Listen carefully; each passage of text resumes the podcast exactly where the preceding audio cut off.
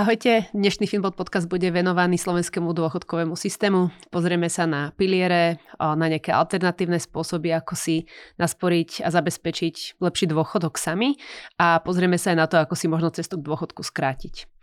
Začneme hneď asi prvým pilierom, takouto našou klasikou. Ako sa bude meniť možno nejaká výška našich dôchodkov. Uh-huh. A aby som to možno ešte uvedol, že prvý pilier je vlastne ten priebežný dôchodkový systém, čiže keď sa bavíme o vyplácaní dôchodkov zo sociálnej poisťovne, tak toto presne reprezentuje prvý pilier. A on to zjednodušene funguje tak, že my všetci ako pracujúci ľudia v produktívnom veku každý mesiac platíme dane odvody, a, z týchto vyzbieraných peňazí sa financujú dôchodky súčasnej generácie dôchodcov.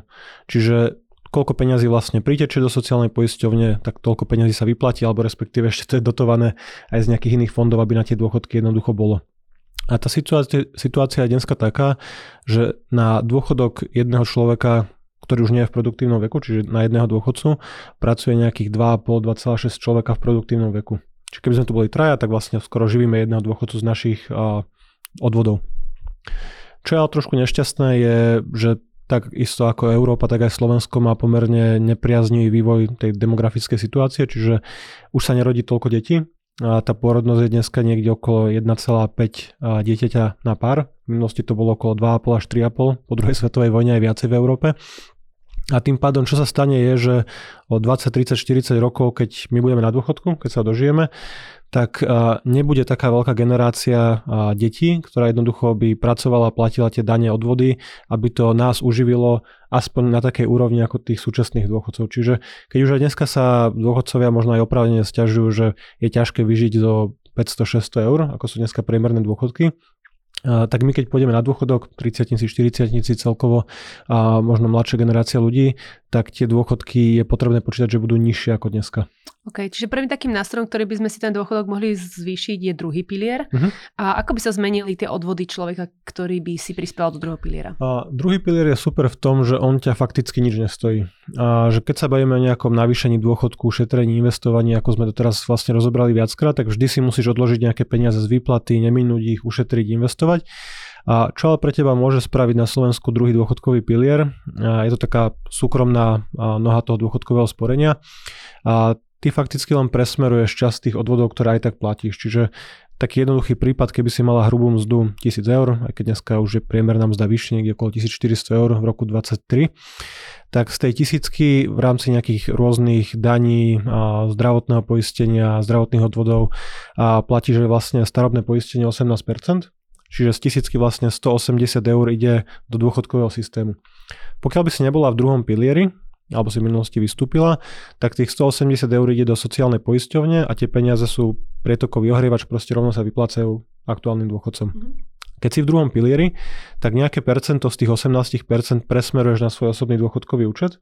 A v minulom roku to ešte bolo vlastne 5,5%, a teraz v rámci nejakého konsolidačného balíka nová vláda zosekala tento príspevok na 4%, čiže a v prípade, že si v druhom pilieri, čo my teda obidvaja sme, a tak z tých, 18, z tých 180 eur, 40 eur ide do druhého piliera a o to menej ide do so, sociálnej poistenia. Ale teba to nestojí o nič viacej. Ty to vidíš vlastne na výplatnej páske, náklad je pre teba rovnaký.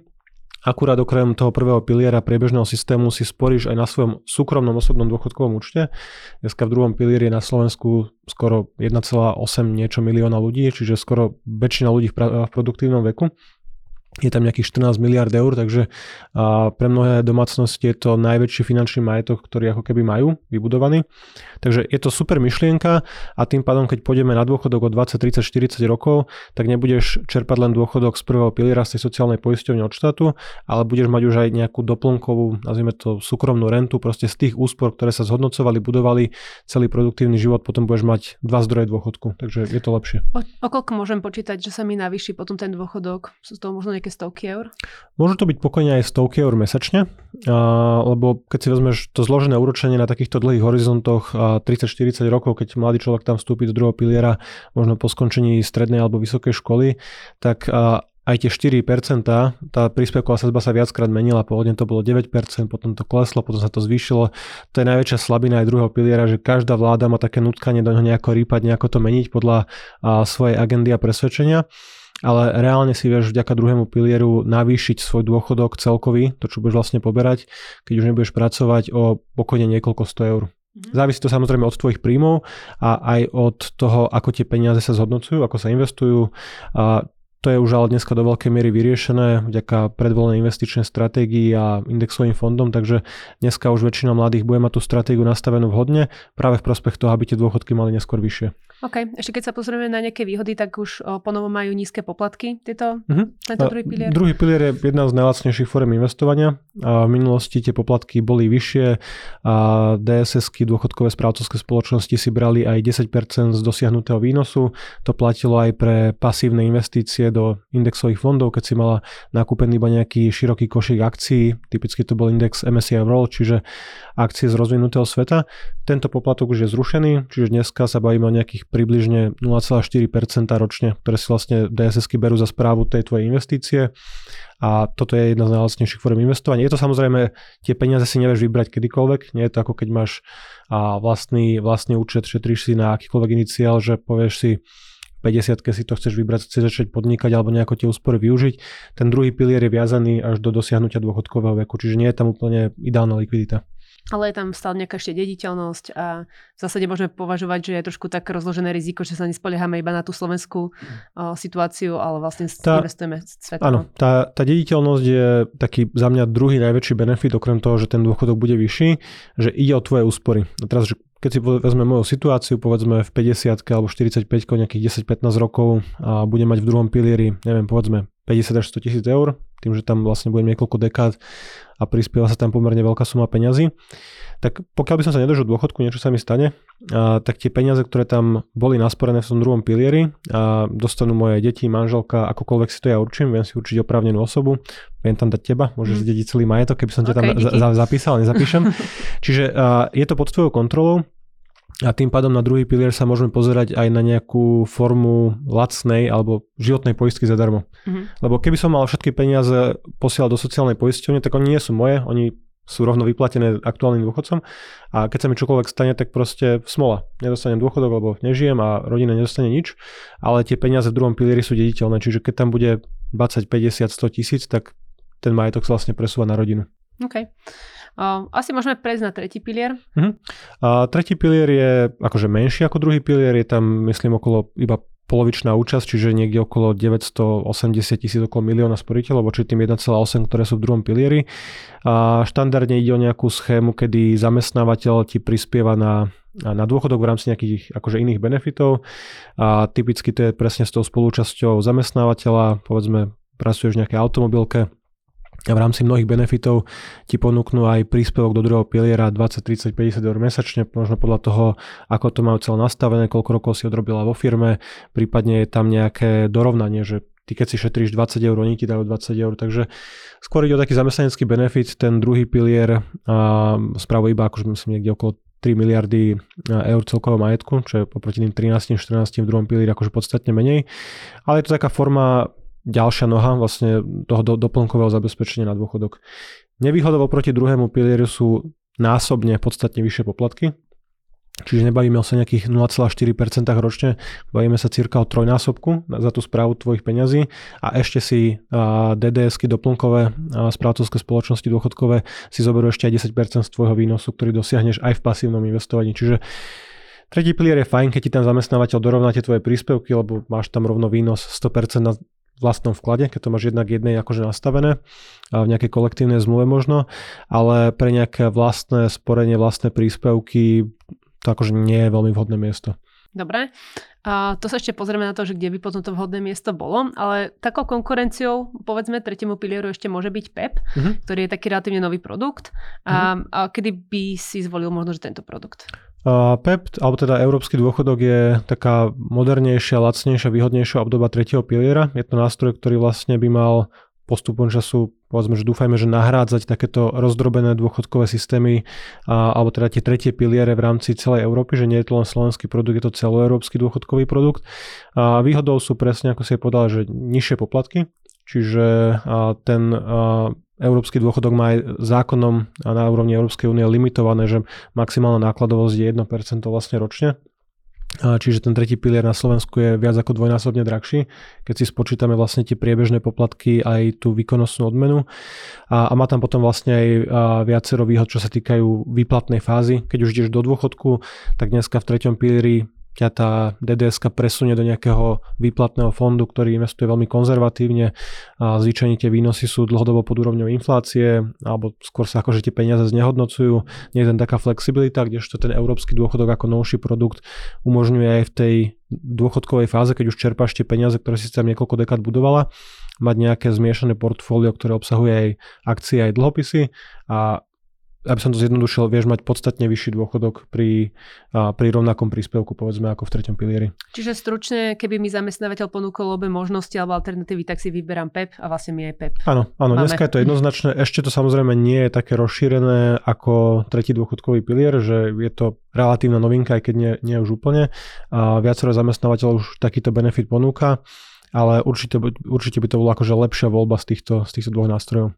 Dobre, a teraz sa pozrieme na to, keď nechceme sa spoliehať na ten štát, vieme, že to nemáme robiť a chceme zobrať tú situáciu do vlastných rúk a možno si ešte, ešte viacej zlepšiť, ako len mať pekný dôchodok, ale možno si tú cestu do dôchodku ešte aj skrátiť. O niekoľko rokov alebo dekád. Dúfajme, že tak by sa to aj nám možno podarilo. A, takže tým samozrejme si je investovanie do ETF. Nejaké samostatné, samostatné. budovanie majetku, mm-hmm. hej.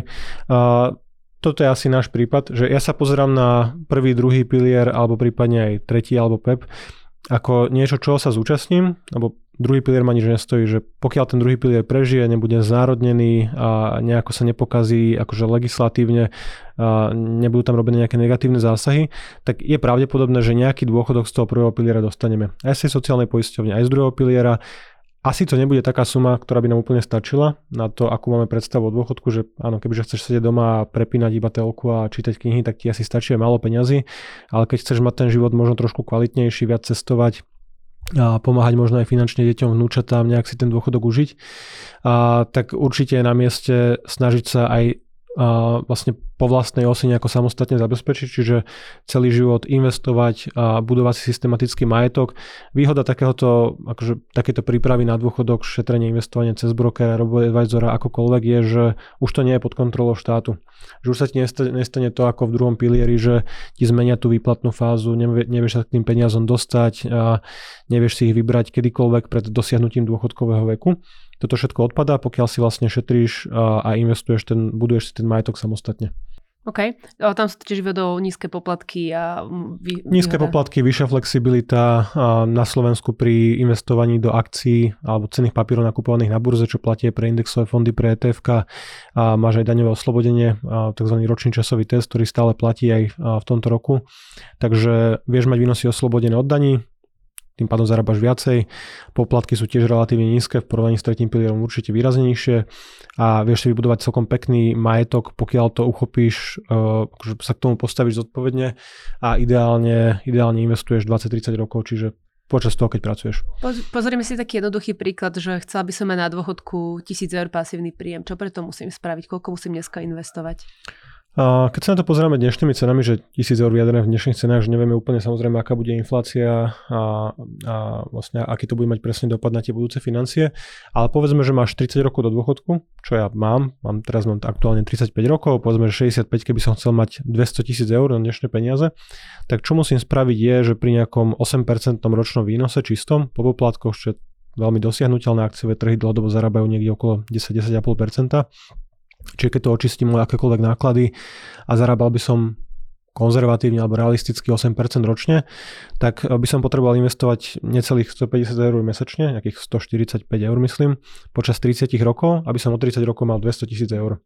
A čo tých 200 tisíc eur môže spraviť je, že keď si to rozdelím na nejakú výplatnú fázu, na rentové portfólio výplatné, tak počas 20 rokov na dôchodku, povedzme od tej 65 do 85 okrem toho, že bude mať ten prvý, druhý, prípadne tretí pilier alebo PEP, podľa toho, ako zamestnávateľ to prispieval alebo nie, tak ešte môže mať súkromný dôchodok, súkromnú rentu niekde na úrovni okolo 1000-1200 eur.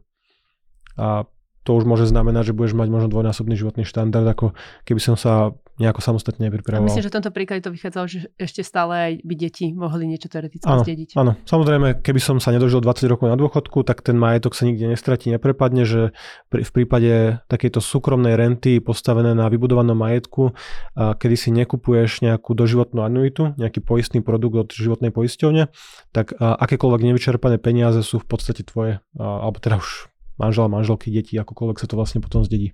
Táto renta vychádza z pravidla 4%. Vedel by si ešte to tak stručne vysvetliť? Veľmi stručne, pravidlo 4% je postavené na takých štúdiách, ktoré sa vlastne pozerali na to, že dôchodca, povedzme nejaký 60-65 ročný, koľko môže vyberať zo svojho vybudovaného majetku, z toho investičného portfólia, finančného majetku, aby mu ten dôchodok vydržal 30 rokov aj v tých negatívnych scenároch, lebo ja keď idem do dôchodku, pre mňa je veľmi dôležité, a hlavne v tých prvých rokoch, že aký bude trhový vývoj. Pokiaľ budú trhy klesať, povedzme 4 roky ako neviem, 2008, alebo bude tam nejaký veľký prepad alebo splasnutie dotkom bubliny, kedy akciové trhy klesli o nejakých 50-55% a ja každý mesiac vyberám peniaze, tak dosť rýchlo vydrancujem to portfólio a nemusíme vydržať 30 rokov. A keď si pozrieme obrovskú vlastne vzorku dát rôzne, rôzneho trhového vývoja v rôznych rokoch by si šla do dôchodku a 30 rokov by si čerpala rentu, tak zjednodušene to vychádza, že pokiaľ poberáš približne 4% zo svojho finančného majetku, a navyšuješ to potom v každom ďalšom roku o infláciu, o nejaké 2-3%, tak a v nejakých 96-97% prípadov by ti ten dôchodok vydržal takýto súkromný 30 rokov, ale v mnohých prípadoch by si aj na konci mala častokrát aj viacej ako na začiatku, pokiaľ by ten trhový vývoj bol pozitívny. Čiže je to také, uh, také konzervatívne maximum, ktoré môžeš čerpať z toho portfólia, aby si sa vlastne nevyčerpala svoje peniaze, neprežila svoj majetok.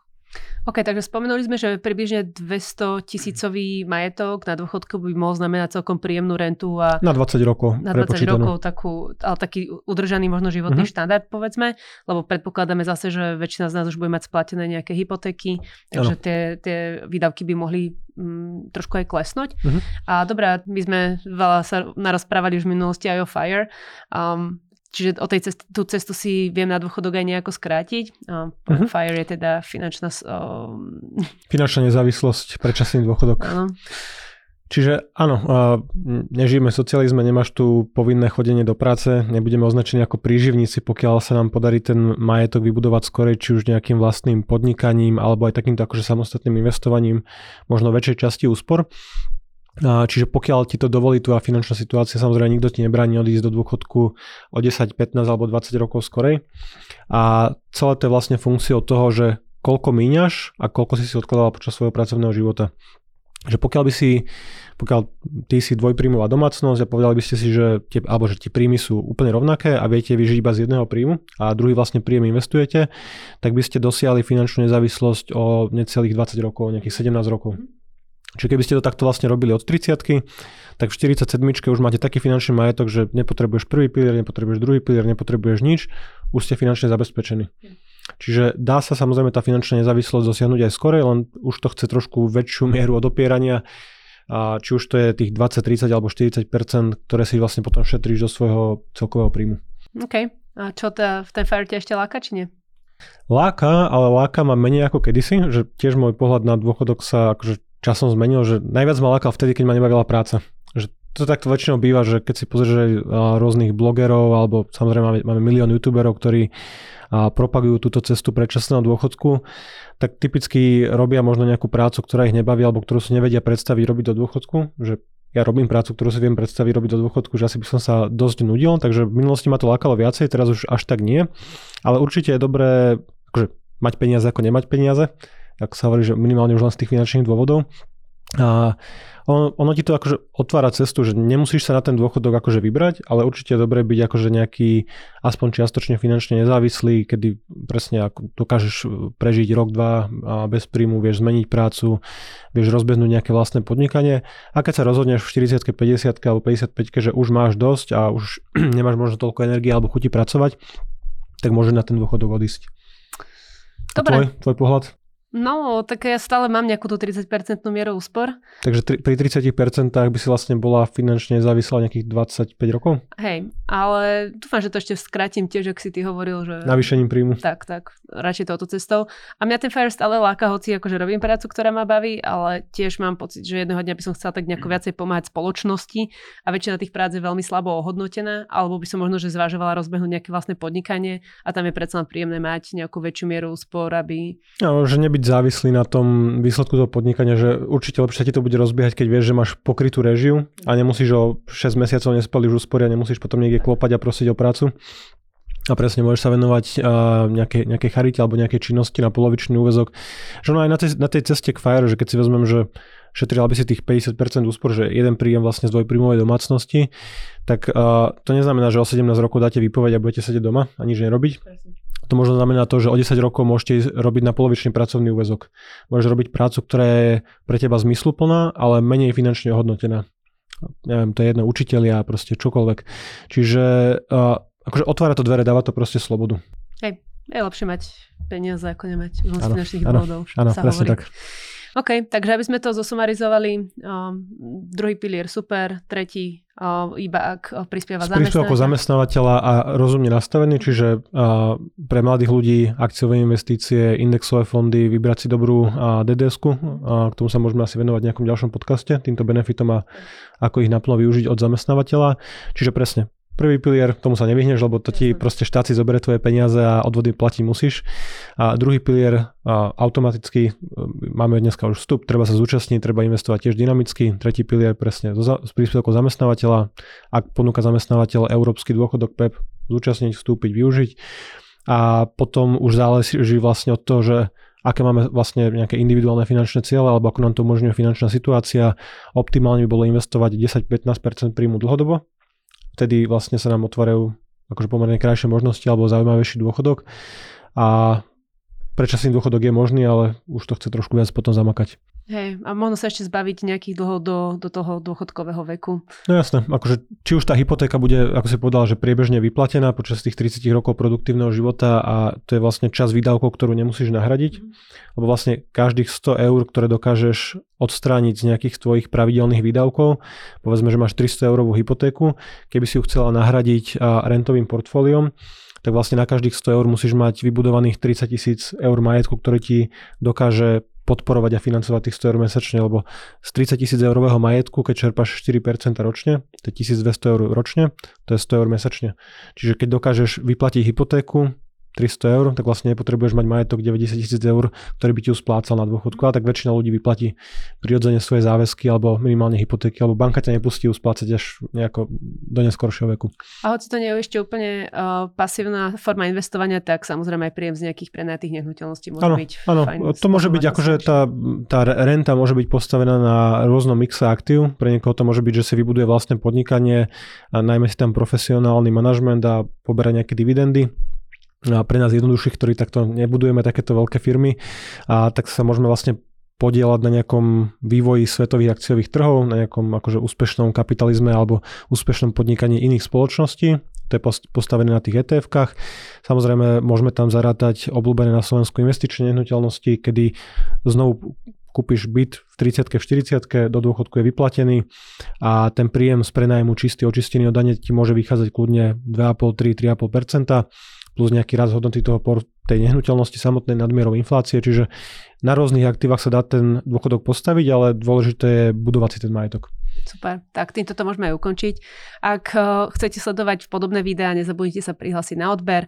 Veľmi ma bude zaujímať, že keby ste mali dostatok peniazy, či by ste už dneska prestali pracovať, alebo či by ste pracovali mm, vôbec v tej istej firme, ako ste dnes. A, a budeme sa zase tešiť do ďalšieho dielu podcastu. Ahojte. Ahojte.